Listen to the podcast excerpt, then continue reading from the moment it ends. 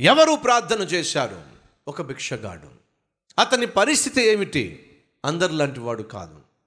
తాను కలిగి ఉన్న అంధత్వం వల్ల తనెంతో నిరుత్సాహ నిస్పృహలో ఉన్నాడు. నిరుత్సాహ నిస్పృహలో ఉన్నప్పుడు మనుషుల దయాదాక్షిణ్యముల మీద ఆధారపడి బ్రతుకుతున్నప్పుడు తన స్థితిగతులను మార్చగలిగిన దేవుడు తన ఎదుట నుండి వెళుతూ ఉన్నప్పుడు అప్పుడు ఎప్పుడు ప్రార్థన చేశాడు? తన ఎదుట యేసు వెళుతున్నప్పుడు బైబిల్లో చక్కని మాట ఉంది. ఆయన మీకు సమీపముగా ఉన్నప్పుడు ఆయనకు మీరు మొరపెట్టండి. ఎప్పుడు మొరపెట్టాడో తెలుసా? దీన హీన స్థితిలో నిరుత్సాహ నిస్పృహలో ఉన్నప్పుడు తాను మొరపెట్టాడు. దావీదు కుమారుడా యేసో! నన్ను కరుణించు. ప్రార్థన చేశాడు. ఎక్కడ ప్రార్థన చేశాడు? రోడ్డు పక్కన. రోడ్డు ప్రక్కన ప్రార్థన చేయటం అంటే ఏంటో నాకు బాగా తెలుసు. ఒక స్టూడెంట్గా ఉన్నప్పుడు హాస్టల్లో ఫ్రెండ్స్ అందరూ పిచ్చాపాటి మాట్లాడుతూ ఉన్నప్పుడు వాళ్ళ మధ్య ప్రశాంతం కూర్చొని కష్టం అనిపించినప్పుడు ఒంటరిగా ప్రార్థన చేయడానికి వీలు లేనప్పుడు అదే కాలేజీ బయట ఓ చక్కని రోడ్డు ఉండేది. ఓ బస్ స్టాండ్ ఉండేది. ఆ బస్ స్టాండ్కి ముందు చిన్న గట్టుగా ఉంటుంది కదా? ఆ గట్టు వెనకాల కూర్చోడానికి దిమ్మలు ఉంటాయి కదా?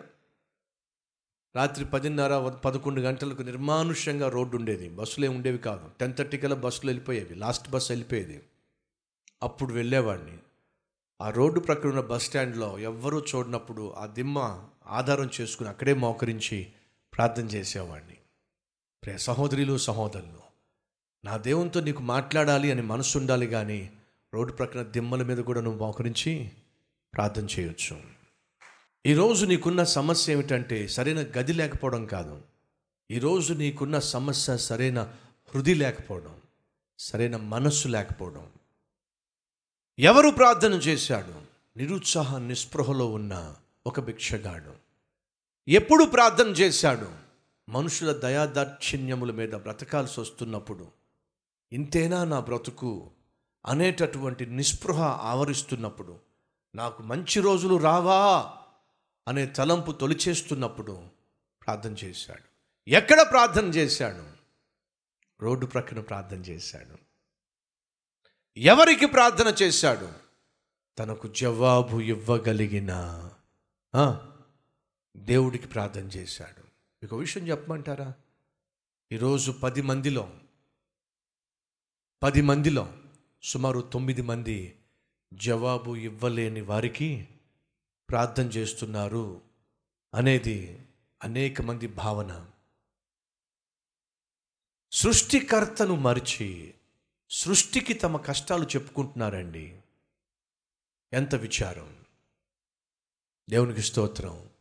మనం ప్రార్థన చేస్తుంది. సృష్టికి కార్దు. సృష్టిని సృష్టించిన సృష్టికర్తకు. గొప్ప ధన్యత గొప్ప భాగ్యం. ప్రియ సహోదరి సహోదరులు అతడు ఆర్థికంగా స్తోమత లేనివాడే కానీ ఆధ్యాత్మికంగా తనను బాగు చేయగలిగిన నాథుడెవరో కనిపెట్టగలిగాడు. తన సమస్యకు జవాబు ఎక్కడి నుంచి వస్తుందో గ్రహించగలిగాడు. దావీదు కుమారుడా! నన్ను కరుణించు అని ప్రార్థన చేస్తూ ఉంటే యేసుక్రీస్తు వెళుతున్నవాడు కాస్త ఆగాడు. వెనక్కి తిరిగి అతన్ని పిలవండి. యేసుక్రీస్తు అతన్ని పట్టించుకోనట్టుగా కనిపించింది కానీ యేసుక్రీస్తు యొక్క చెవులు మాత్రం అతని పిలుపు మీదే ఉన్నాయి.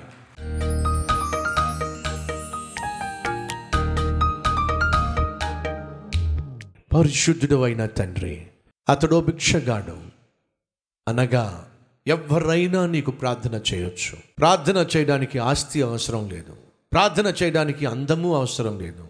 ప్రార్థన చేయడానికి ఐశ్వర్యం అవసరం లేదు. కులముతో ప్రసక్తి లేదు. గోత్రాలు తెలుసుకోనవసరం లేదు.